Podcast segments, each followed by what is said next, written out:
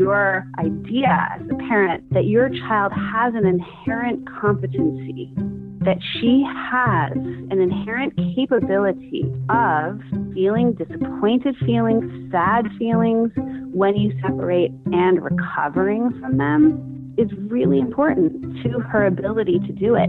If you believe she can and you know she can, then she's exponentially more likely to do that. Welcome to Atomic Moms, a weekly parenting podcast about the joys and complexities of caring for our little ones and ourselves. I'm Ellie Knaus, and I celebrate and commiserate with best-selling authors, parenting experts, and caregivers all over the world in order to share their unique stories in the universal experience of raising a child. You can find us on our website, atomicmoms.com, on social media, and also on iTunes. Subscribe so you can get a new episode every week.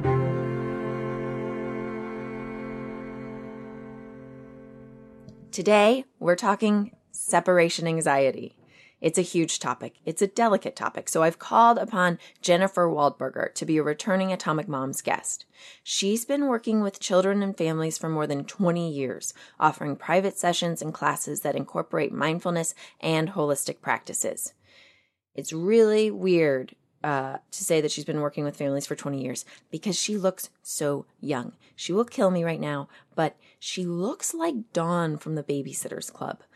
It must be the meditating. I've really got to get back into meditating. Okay, more about our incredible guest in a moment, but first, I gotta say, I love getting emails from you guys. Um, I recently got one from a listener in San Diego, and also, by the way, can we have a better name for you amazing people than listener? It feels so passive. Okay, so give me suggestions on Facebook and on your other social media outlets for a better name. I'd say Atomic Mamas, but that seems to exclude dads.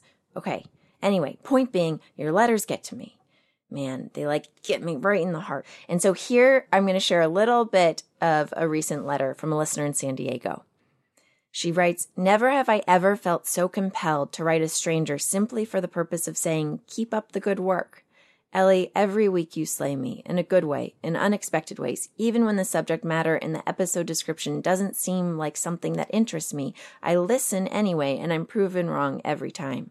You speak often about your fear and worry about the impact on your creative process. For that reason, and on today in particular, I just felt pulled to type you out a quick word of encouragement on my phone while my 18 month old tornado of energy naps.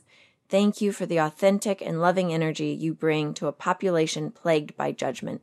Parents. And she goes on, and I wrote her back. And so then she writes me back, and she says, I'm a giddy schoolgirl because I told my husband that Ellie from Atomic Moms wrote back to me. And he said, Huh? Who? okay, so I'm sharing uh, that bit of correspondence because I am sitting across from the New York Times bestselling author Natalie Taylor right now. She's my sister in law, and you must listen to our episode together last month. It's titled It's Surprising How Strong You Really Are she teaches high school English, and so she also teaches poetry. And so she started writing some. And wait, before you go like snoozers and switch the podcast over to the longest shortest time l- listen to this because it's uh man any person who listens to podcasts religiously like i'm sure all of us do you're going to relate to this one uh, natalie taylor please share your poem this poem is called what happens when nfl marries npr i listen to the best podcast I tell him as he is making burger patties. You know my favorite show. I look at him. He is looking at the meat. He presses the edges with both hands. I imagine him thinking, perfect circles. You know what my favorite show is, right? He looks up. The geometries of meat have been interrupted. You know, right? The one I talk about all the time. His eyes say he was not anticipating a dialogue. He was ready for a monologue. What's the name of my favorite podcast? He holds the plate of meat as if to say, Here are the perfect circles you asked for. Wife and her trickery, wife and her brain like an ocean, always moving, always changing, sometimes peaceful, calm, beautiful, other times raging, deadly, take you down in a heartbeat. Husband with his brain like a neatly tended library. Dewey Decimal System of Thought, one book out at a time. Burgers were asked for and burgers were made. The sputtering begins as he runs through the shelves of his brain looking for the book on wife's personal favorites. Uh, American Tale, American Story. Americans tell stories. A swell emerges. The skies grow dark over the ocean. I know everything about your sports mascots, lineups, favorite teams, favorite backup teams. I know your favorite players' names. I know your favorite players' nicknames. The Durantula, Big Pasta, the Black Mamba. How do I have room for all of that and you can't even remember? It wasn't the room, he wanted to say. It was the system in which the information was organized. One book out at a time. What good are 10 open books? Uh, American Dreamers, Lives of People? Books are flying everywhere as he hunts wildly. The ocean flips a ship mercilessly. I know what a no no alert is. I know how overtime works in football. I know all sorts of things I don't need to know, all because you. And then he finally finds it. He turns. This American life! He does a touchdown dance, looks at her, and snaps the book shut. He marches out proudly with his plate of perfect circles, ready to stand by the grill and reshelve. I'm dedicating that reading to our listener in San Diego, uh, whose husband went, Who? Huh? okay, so today we're all here to talk about separation anxiety. Our guest, Jennifer Waldburger, she's the co founder of Sleepy Planet Parenting and co director of mindfulness at Stephen S. Wise School in Los Angeles. She's also co authored two books The Sleepeasy Solution and Calm Mama Happy Baby. Uh, Natalie, you use Sleepeasy Solution, correct? And it worked. Okay, so uh, our guest Jennifer Waldburger has also been featured in a wide variety of media, including Good Morning America, The Today Show, The New York Times, People, and Parenting. Her passion is to help families to create a loving, peaceful environment in which both kids and parents can thrive. So, this is part one of this month's separation anxiety series. Uh, I might have to listen to it again like all week while I drive Sabrina to her first week of full her first full week of preschool. Ugh.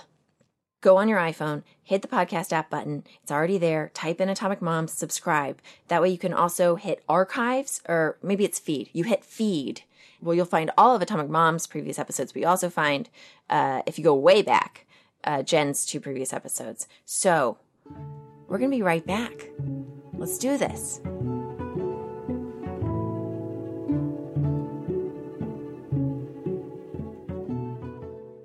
Jen, I'm so excited for this episode.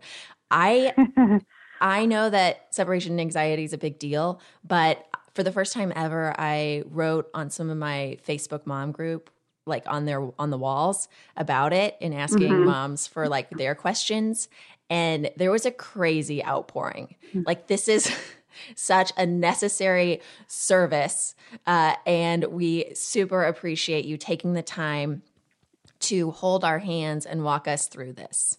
Oh my goodness. Thank you so much for having me. I think this is a huge topic for lots of parents for lots of reasons. And um, it brings up anxiety. Separation anxiety brings up anxiety.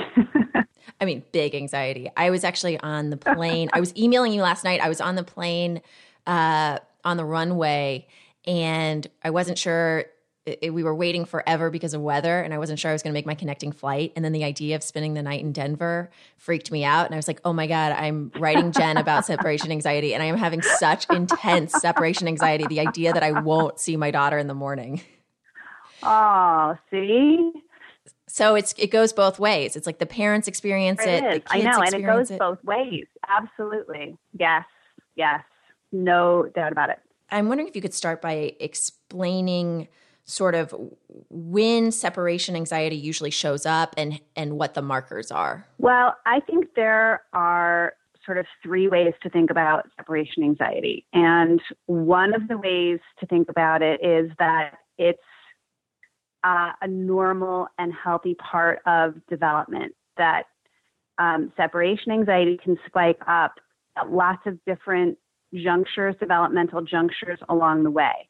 Sometimes it will happen when there's uh, a motor milestone that a baby's going through. Sometimes it'll happen for an older child with a cognitive or social emotional leap forward that they're taking.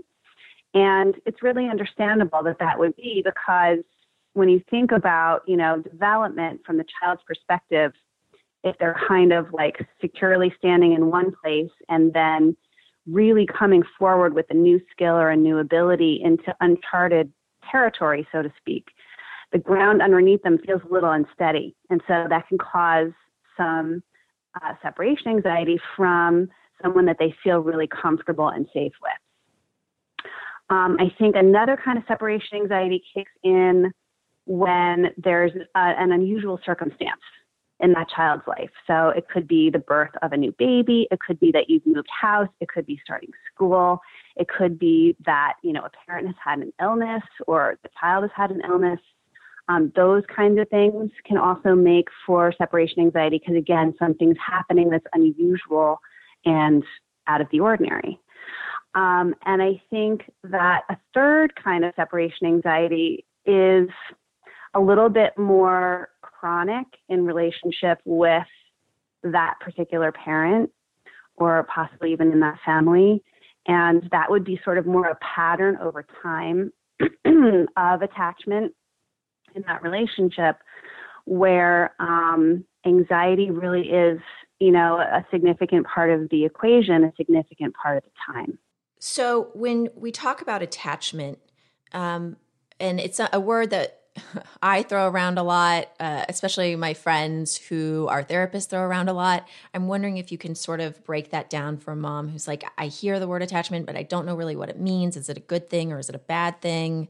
Uh, how do I know if it's a secure attachment? Like when I drop my kid off at school and she doesn't want me to leave, does that mean we have a secure attachment because she doesn't want me to leave? Or does that mean we have, is it a non secure or insecure attachment? What's the lingo? Yeah. Well, okay. So first of all, to your point, this word is so charged. You know, it's so loaded, um, and it mean it can mean so many different things to different people. So it's a good idea to to sort of define what it is that we're really talking about, because I think, you know, on the face of it, attachment can sort of conjure up this image of, you know, a barnacle attached to a boat or something. And um, really, what it's referring to, there, there are two, um, I would say, sort of seminal pioneers in attachment theory, and one would be John Bowlby, and the other would be his student Mary Ainsworth. And they did a lot of work, uh, Bowlby in the 50s and, and Ainsworth more in the 60s and 70s, um, as well as Bowlby, and they did a lot of work together on looking at attachment in the parent child relationship and particularly with the primary caregiver. And so, really, what attachment is referring to is the sense of a loving, attuned connection. So, this idea of attunement is a parent's ability to really, you know, gauge and read a child's needs accurately and to respond to those needs. And I think another misconception in attachment is that uh, that sort of attunement means that you're always there for your child and, and kind of coming forward toward them and their needs. But that's not actually what true attunement is about. True attunement is about reading, engaging both your child's need for closeness and more support and help and things like that, feeding, you know, all those, the, the basic needs as well as the emotional and psychological needs. But it's also the ability to gauge and read your child's need for space and independence. That's so huge because so many moms, I think, think like, oh, the attachment, I should be there every second, like breathing down the kid's yeah. neck. And I totally, and I think that's partly why attachment has become so charged is that there's this mistaken idea that you're being a good mom or a good parent if you are perfectly attending to your child's every need and kind of hovering on top of them 24 7. And not only is that completely impossible, but even if you could do that, um, that wouldn't actually be good for your child because your child's inevitably going to go out into the world and have all kinds of experiences without you. And how are they ever going to figure out how to navigate the ups and downs of life if they haven't had that practice uh, with you in those early years? So it's, yeah, it's closeness and space. And of course, what totally comes into play here is your own history and your own childhood and how you were parented And so, almost inevitably, what you're bringing to the table as the mom and the parent is, you know, uh, some some holdovers of oh man, not Baggage. knowing exactly where these lines are. Right? Yeah, it's really confusing, or it can be. So, if you grew up without uh, a secure attachment, what does it even feel like for a mother? Can you feel the sweet spot? Um, are there signals that a kid gives you? Because if a mom is feeling like, God, my kid will not stop clinging to me, she's probably panicking right now listening to this podcast, being like, oh my God, that's because that's somehow my fault. Yeah. So, so many different branches, you know, to, to that tree of, of questions that you were just asking. So, I mean, first of all, I think just to go back to this idea of, of what is healthy attachment. Okay. So, healthy attachment, uh, D.W. Winnicott is another sort of pioneer in the field of um, parent child relationship. And he's the one who coined this term, the good enough mother. And I think the place that he was really coming from was hoping to give moms a, a, a bit of ease and peace of mind about the subject because the truth is you don't have to perfectly attune to your child all the time to create secure attachment. You only have to do that 50% of the time at best um, to create a loving bond. And, and the way that I think we're defining secure attachment is not by, you know, kind of going, well, if my child ever has separation anxiety or distress or, you know, something like that, that they're not securely attached, that is a sign of healthy attachment. So coming back to, you know, Bowlby and Ainsworth, what they saw is that, you know, they, they created situations for a baby mostly and a young child where the mother would literally leave the room and that would send the child into a place of distress um, if they were securely attached. So separation anxiety is a sign of healthy attachment. It's what does your child do when that primary comfort giver the person who makes me feel safe and secure in the world is is absent. So there's there's physical absence, there's emotional absence. And so when you're asking your question, what if we didn't have secure attachment ourselves as a child? Um, I think you have to really take a look at how you're how you're defining that because your parent couldn't have done, you know, a perfect job either of, of attuning to your every need. And so if you tend to have a pattern of anxiety in relationship, forget even being a mom for a 2nd mm-hmm. If you had a pattern of anxiety in relationship with loved ones, you know, probably your your partner, even before you became a mom, where um, you didn't really feel comfortable or clear about how to navigate this, you know, kind of dance between closeness and space, then yes, there's a pretty good chance that you had an experience as a child that attachment was confusing for you. When I was in college, like if I had a boyfriend and then I studied abroad, if my boyfriend didn't live within 10 miles, like it was over. And I would just cut it mm. off and I would just move on okay. and I wouldn't feel anything for six months. Is that an attachment issue? Yeah. well, it sounds like um, it sounds like what, what was hard for you and what you're describing is to hold an internal representation of that person and that relationship, even when physical proximity is missing. Yes. So, yes, what you're going for as a child is the sense of what's called object permanence or object constancy, where your ability to, to be in relationship with your parent transcends the physical proximity. So even though you may miss them when they, you know, go out of the room or they you don't see them for, you know, a few hours in a day or something like that, you can still access your your love for that person, your thoughts about that person, um, their voice, you know, the way it feels like when they're holding you, other things and other ways that you would kind of stay in touch if you want mm-hmm. with that person. So um, you know, it may be that that's one thing that's that's challenging for you. That that to hold that internal representation of someone when you're physically absent from them, you know, requires drawing on the other aspects of that relationship. In that study that you mentioned earlier, that if a mom left the room and the kid was crying, that meant secure attachment. If if a mom leaves the room and the kid doesn't cry, that doesn't mean that it's a non-secure attachment, correct?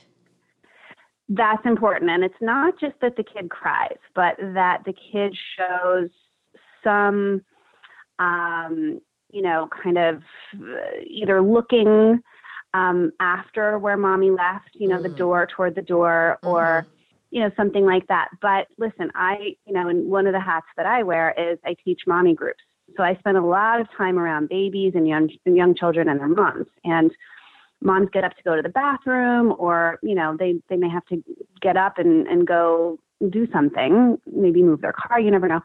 Um, and there are plenty of children that I see who have zero reaction to mommy getting up and going, who have a very secure, healthy attachment because I, I can see that, you know, in the larger context of the time that I'm spending with them. So just because your child doesn't go into distress when you leave the room um, or when you're you're absent from them doesn't mean that you don't have a secure, healthy attachment. And that's such a great point that we always need to look at it like the larger context.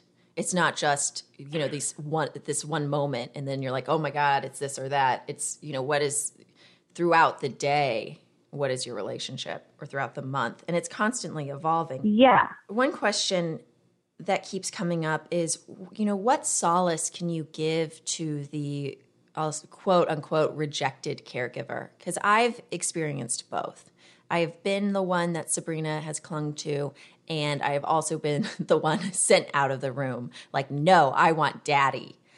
Uh, what can? Hmm. It's usually the father. It seems like I seem to be the the odd man out, where I end up being the rejected caregiver more than my husband. Uh, but what solace can you give us when it seems like the child only wants the other parent? It's a really hard one because you know sometimes this can even happen um, as you're spending time with your child, you know, something happens and they go into distress and they want the other parent, and you're sort of going, well, what am I, chopped liver? I'm right here, you know, and and um, yeah, it can feel really, really challenging. And you're right, I do most often hear this coming up with daddies, but it can really go either way. And kids can sometimes go through phases. They go through phases where they're very mommy oriented or very daddy oriented. Um, but you know, I mean, I think that every parent, as much as it feels good, and I think probably especially for a mother, it, it's there's something very primal about feeling needed, you know, yes. and the sense that you're fulfilling your role as mother, and part of being a mother is taking care of your child, and when your child you know needs comfort that you offer that comfort. So there's something very primal about that that's very understandable.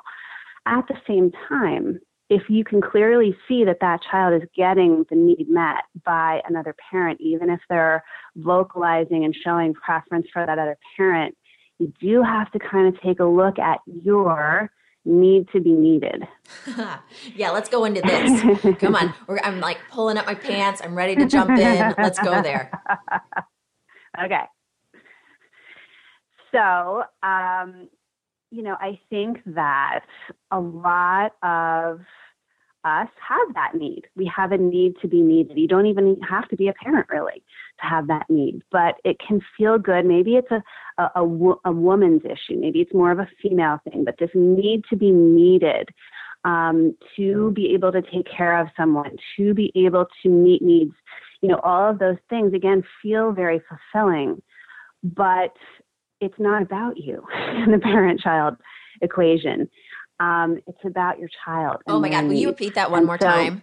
Oh, that's so good. Oprah would say that's a tweetable moment on Super Soul Sunday. It is, man. That is so good. Yeah. You're yeah. not the one that's in the parent child equation. It's not about you. So again, if your aim is healthy attunement to your child, then your attunement may be, well, this child needs daddy right now. Or this child needs the other parent right now. And this child needs, for whatever reason, the, the loving arms of somebody else. And my attunement to that child in the moment is allowing. her need to be met in the way that she needs it to be met. Now, what's also important to acknowledge here is that this you know, your own needs as the parent also do factor in. So you can't have a parent child relationship where it's 1000% about the child's needs throughout the entire trajectory of that child's childhood. So when they're infants and newborns, it's obviously way, way, way tipped in favor of the baby's needs. But as that baby grows into an older baby and a toddler and a young child and a child and a preteen and a teen and beyond, the, the balance can shift a little bit more over time toward your needs and your child's needs. So you can express a need for closeness with, say, a five year old by asking for a hug. So your need for closeness and your need for, for affection are legitimate, but the five year old has the right to say, Yes, I would love to have a hug. Let's have one. Or, Nope, I don't want a hug right now. And so it's not that you, the parent, then get left with, Oh, well, then I just don't get to have my need met. You still have a need for closeness, but go to your partner or spouse, go to a friend, go to somebody else to get that need if your child is saying no. So, what you have to sort of do as the parent is take responsibility for your own needs and meeting your own needs and not make that about your child. Amen. Uh, I'll work on it. uh, um, okay. For the rejected parent, is there anything that you can do to sort of help foster their relationship? So that it's not always on the mom. Because that's it's really flattering when your kid only wants you but it's such a burden.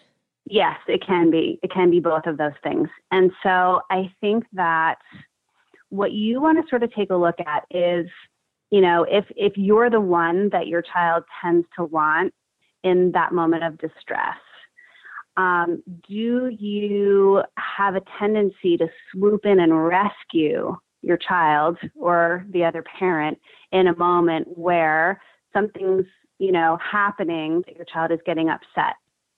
Um, so just take a look at your end of the equation there because i think especially i think this often happens with babies especially in young children that a mommy would see you know daddy may not spend as much time with the child as you do and your child may be a little bit less familiar with daddy in a comforting sense that way. And so um, your child may immediately reach for you or look to you or cry, and you may want to swoop in and rescue and save.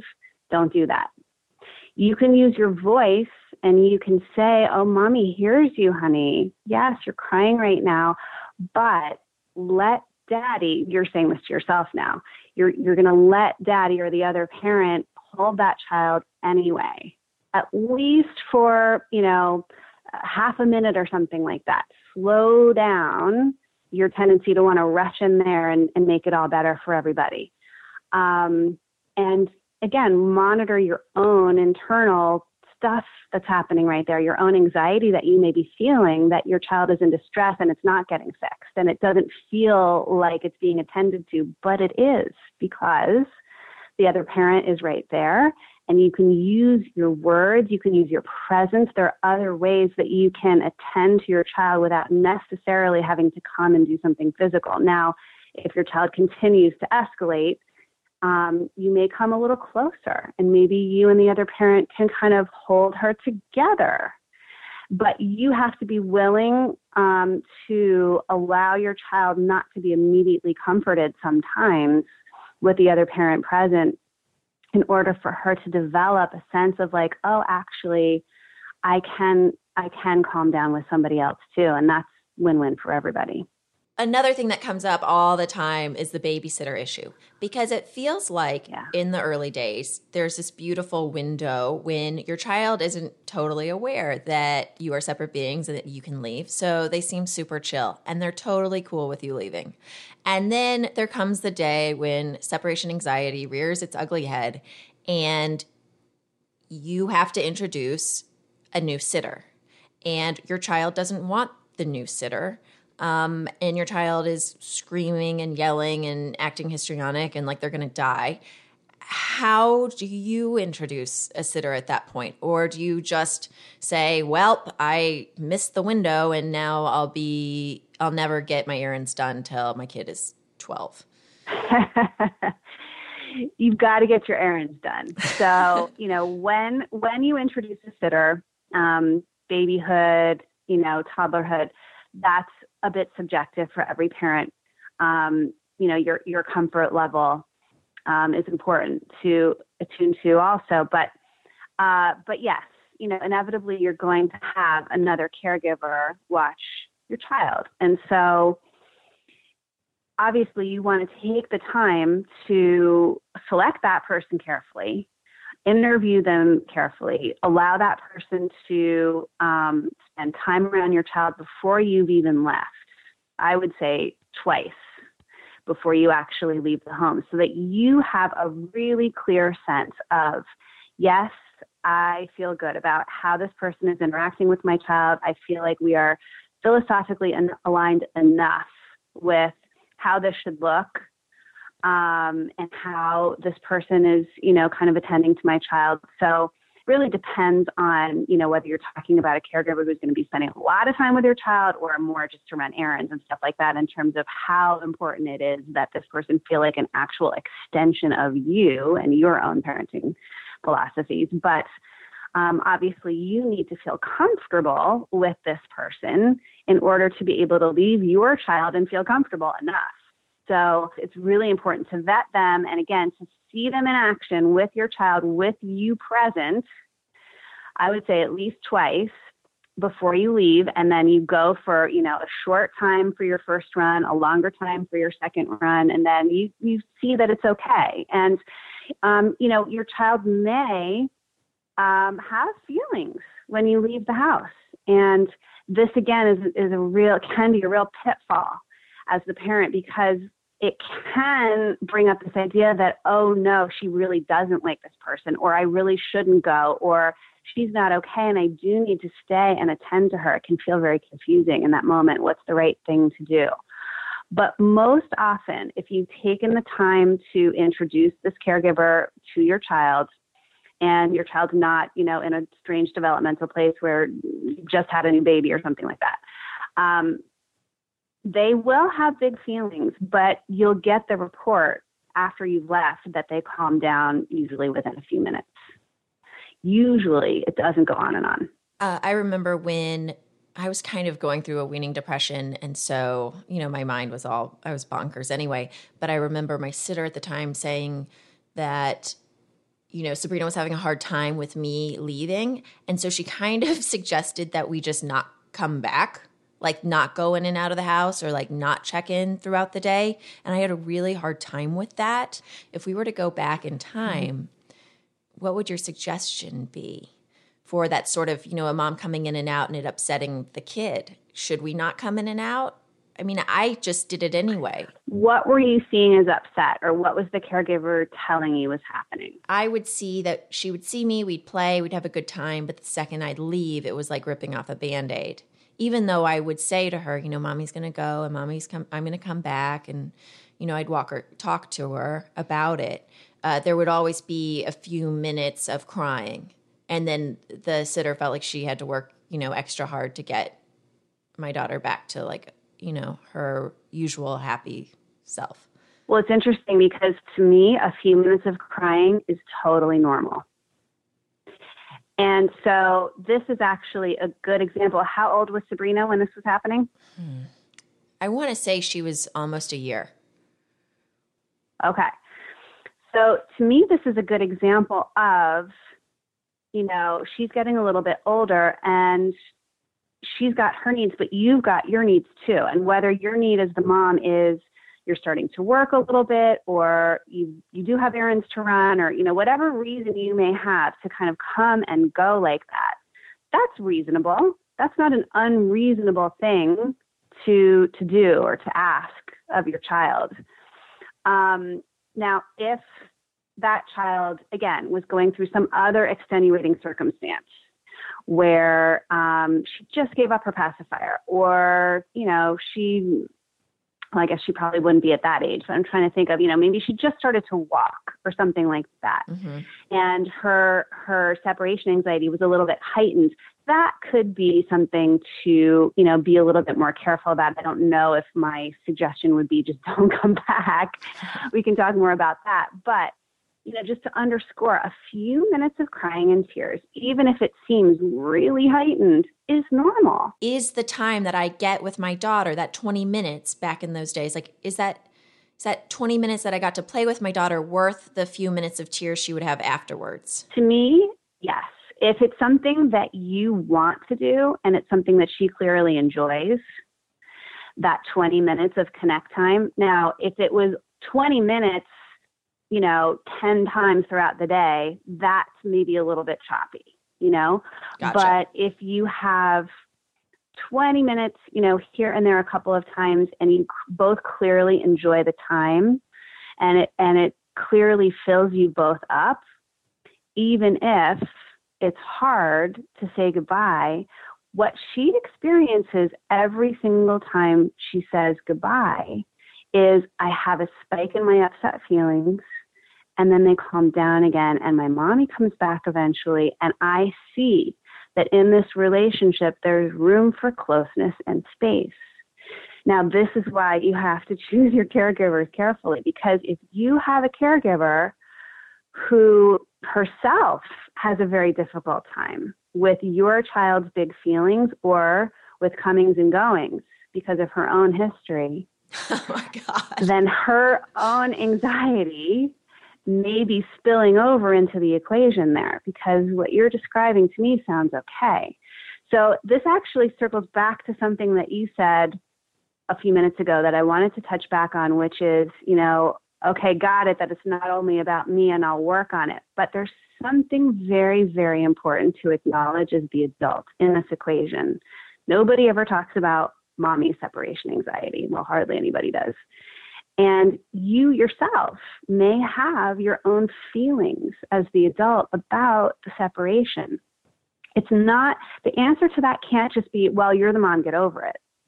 That doesn't feel very kind or very loving toward yourself. And there's obviously a good reason that you have to feel the way that you do because you have your own history where this is difficult for you. So let's be a little bit more empathic about that and really acknowledge that those feelings are there. And I can talk more about how I would usually um, help somebody through that if you want me to. Um, yes, please. okay.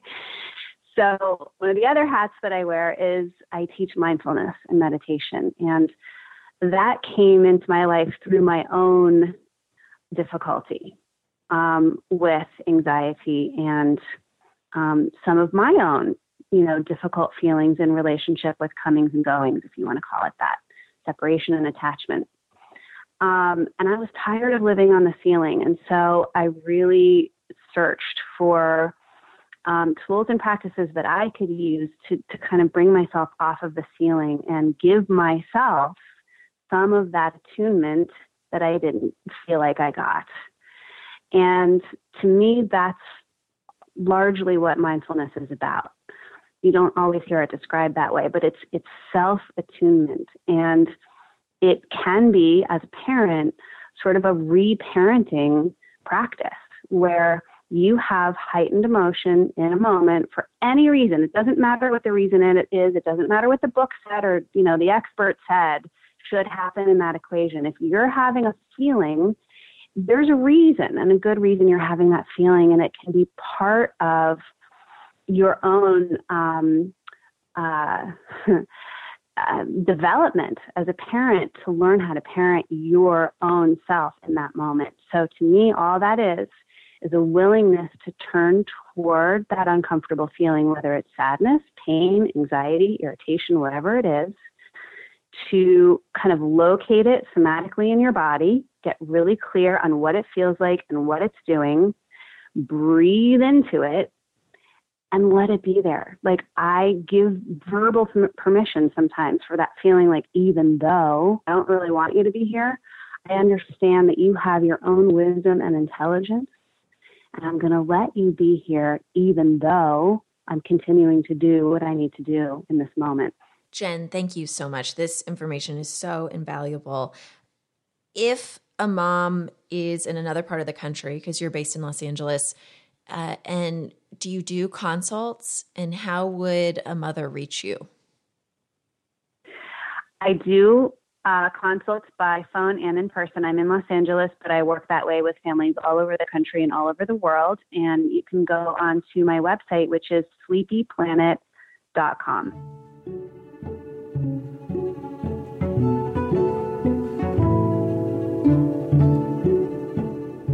Okay, everybody, if you liked this episode, please share a review on iTunes. It's the easiest, simplest, uh, most effective way of helping our podcast out. And uh, I look forward to sharing part two of the separation anxiety series. Um, we go way deeper. And uh, I can't wait for you to hear the full lineup for July. It's incredible. Until next week, trust in your goodness, live out your greatness, rock on, Atomic Moms.